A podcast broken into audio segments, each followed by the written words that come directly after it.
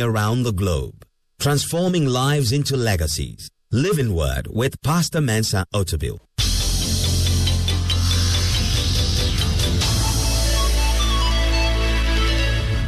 And now, today's word. The word used for creation in this verse is the same word that is used for creation for the beginning of the creation process in Genesis chapter 1. That means God originated it. God originated it. It is totally from God. It originates from God. It comes from God. And the most important thing you would find is that this image is given to both male and female. Male and female created he them. So the male and the female both have this imago Dei, the image of God, spirit. Now the difference that what what what distinguishes it is that when you go to the Genesis 2 account, especially when you go to verses 21 and 22, it says that later on God took the rib of, uh, uh, of Adam and made the woman. So if you're looking at that account, uh, it would then tell you that the woman came from the man because God took from the rib and made the woman. But if you go back to the original in Genesis chapter 1, verse 27, the creation of the image, God did not give one something to give to the other. He gave both of them equally image. And that is the basis of the equality of men and women spirit. Male and female, he created them as what? As image. And that is why in the New Testament, it, this doctrine is affirmed. In Christ, there is neither male nor female. Why? Because both male and female have image, spirit.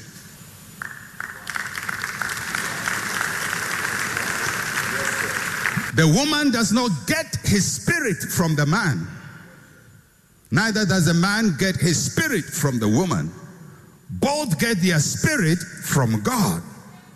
But the body, the man got his from the earth. And the woman got hers from the side of the man. But as you know, the body is only a tent for the tenant who lives inside. And the tenant is the imago Dei, the spirit that God gave to man. Not the Spirit of God, but the Spirit of, a, of the same nature as God is Spirit. Are you following me? All right. Now, this is so important because if you understand this, it helps us to then be able to position human beings correctly. So we know that man has a soul. How did he get the soul? When the breath of life came into the body, he became a living soul. But aside from that, man has something else which is not soul. It is called image. And it bears the likeness of God, and that is spirit. So man first has a spirit. Then God created a body to house the spirit. And in creating the body to house the spirit, man acquired a certain property called soul. So he is a spirit, he was given a body, and in the process, he also acquired a soul, a spirit, a soul, and a body. Man is a spirit, he has a soul, he lives in a body. Where did the soul come from? The breath of life. Where did the body come from? The dust of the ground. Where did the spirit come from? The image of God. Created, originated by God. There is something in you as a human being that the earth did not give you, and your parents did not give you. Your parents only gave you a body. But there is something that only God gives to a human being, and it is his image, spirit.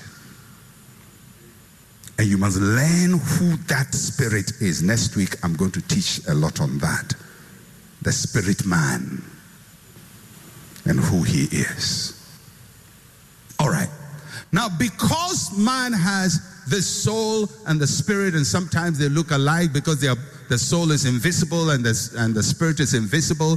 Sometimes uh, we confuse them. What is the soul? What is the spirit? The spirit is the soul. The soul is the spirit. They're all the same, but they are not the same. If they are the same, then we are like animals. Because animals also have nefesh. Then you and animals are the same. That is where the scientific world wants to reduce human beings to. Because if they make us animals, then we can excuse animalic behavior. But we are not animals. We are higher than animals in creating spirit, God says, let them have dominion. Who is them? Spirit. Have dominion. The dominion we have does not come from our bodies, it comes from the spirit that God put into man. All right. Okay, so let me just push it a little bit. Because we have these parts, you know, sometimes because when you teach this and people says, then you know, I worship God with my spirit, not with my mind.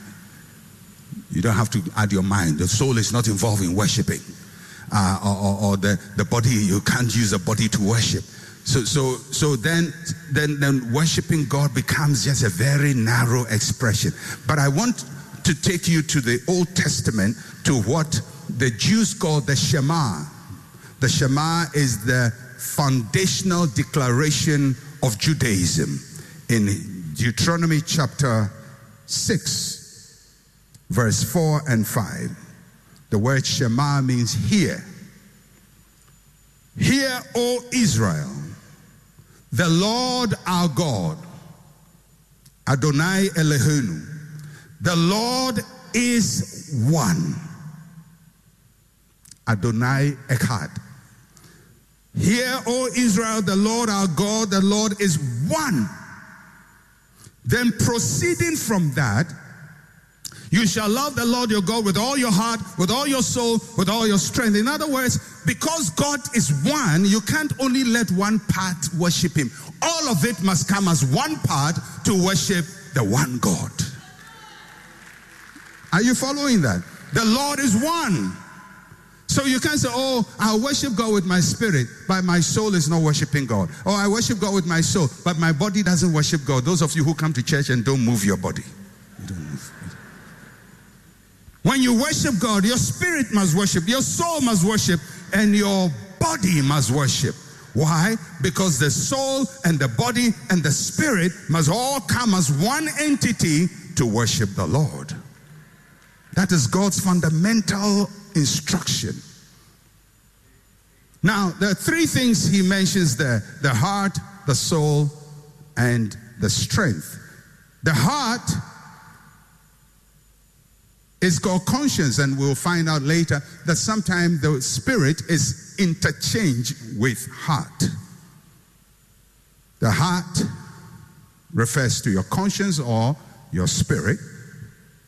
The soul refers to your will or your mind, includes your emotions, your intellect, and the strength refers to your ability or your body, what your body is able to do. So, worship should be total. It should be total. It should be total. That's why you cannot divide yourself in worshiping God. And that's why coming to church is also important. Because Christian worship was not designed to be individualistic. Jesus did not say, I will build believers and the gates of hell shall not prevail. He says, I will build my church. A body. We are the body of Christ. Body. One body. Worshiping God. That truth runs through the whole of our Christian expression. So here we see that every part of us should worship God. I like particularly uh, the Magnificat of Mary in Luke chapter 1, verse 46 and 7. Luke 1, 46 and 7. This is Mary magnifying God after uh, she met Elizabeth and, and, and, and confirmed uh, that she's carrying the Messiah. And she's, she says something that's very interesting. My soul magnifies the Lord. My spirit has rejoiced in God, my Savior. In her worship, both spirit and soul are submitted in worship to God. What does that mean? It means that when we worship God, God wants our mind involved. So you can't be worshiping God.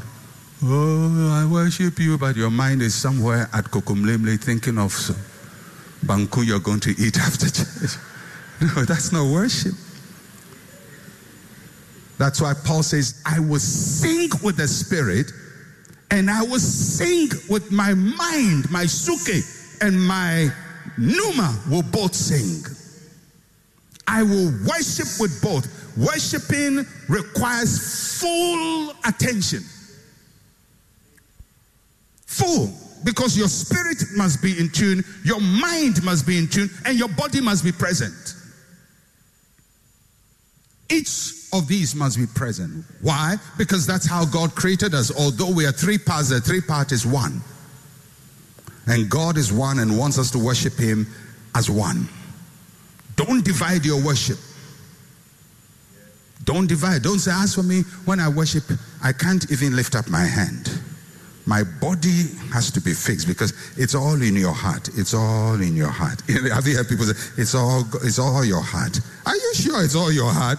He said, Hear, O Israel, the Lord your God is one. You shall love the Lord your God with what? All your heart and all your soul and all your strength.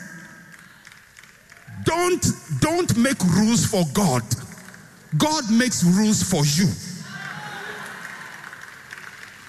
So you cannot say, oh, I'm worshiping God, but you know, this is all, worship is all from the heart. Yeah, we know it's from the heart, but that's not all.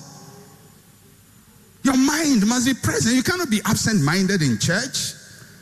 You cannot be absent minded when you're praying, absent minded when you're worshiping, body inactive. Because God created your spirit. But the, even the earth that produced your body, He created it. And the breath that made you a soul, He breathed it. So everything must be deployed to worship Him. Somebody give the Lord a mighty clap.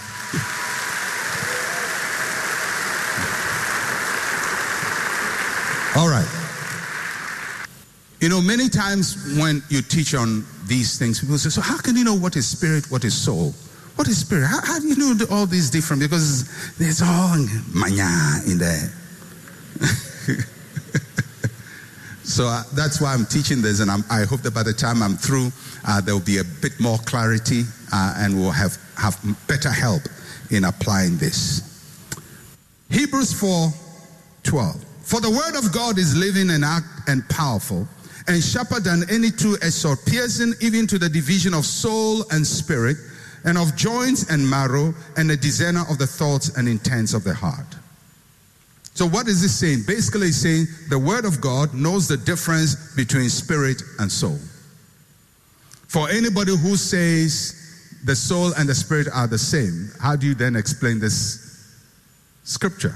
Because bone and marrow are not the same. They are joined, but they are not the same. Thoughts and intents are not the same. They all occur in the mind, but one says, Oh, I wish I was a millionaire. And the other says, I will do this and that to be a millionaire. The one that says, I'll do this and that is intent. The one that says thought, oh, I wish, that's a thought. But they all occur in the mind. One gives an idea, one gives us a commitment. Commitment to the idea. Bone and marrow. They are all together, but they are separate. So if you look at the logic of the verse, Thought and intents are not the same. Bone and marrow are not the same. And definitely spirit and soul are not the same. If spirit and soul are not the same, how can we tell the difference? You can't tell it with your own mind. You can only tell it by the word of God. Part of what I am doing now is using the word of God as a two edged sword to try to delineate something that is joined to show that the soul and the spirit are not the same. That's why I looked at Genesis 1 27 and I looked at uh, Genesis 2 7. Two different creation accounts, two sides of a coin, but they tell us the delineation. How do we know the difference? Only the Word of God is able to tell us the difference between the soul and the spirit. You can't tell it by yourself. You can be doing something and say, uh, which you think, oh, this is my, my spirit, and it, it will just be your soul. Just an emotion. You know, it's like when, when we are worshiping, a song can be raised. And when the song is raised, there will be tears in your eyes, and you say, Oh, I love this song. But the reason why the tear is not really your spirit is because it's nostalgic. It's bringing back something you learned in class six. This was the our marching song. So when it sang, oh, right here, right here, oh God, oh, I feel the presence of God. No, it's your soul. It's your soul. Nostalgia, memories coming back. That's not spirit. Don't confuse that with spirit. How do you know he's going to use the word of God to tell you this one is memory? Or if you used to be a Presbyterian and then you became a charismatic, you come here and then you hear us sing a Presbyterian hymn, then you go down your knees, ah, Jesus, oh, Jesus, oh, Jesus. It's not the spirit, my friend. We have to cut it. We have to cut it. We have to cut it. That's the soul. That's your memory. That's your emotion. Worshipping God. It doesn't mean it's bad. I'm just saying don't confuse it with the spirit. don't confuse it with the spirit. All right. So we know that the word of God tells the difference. Amen.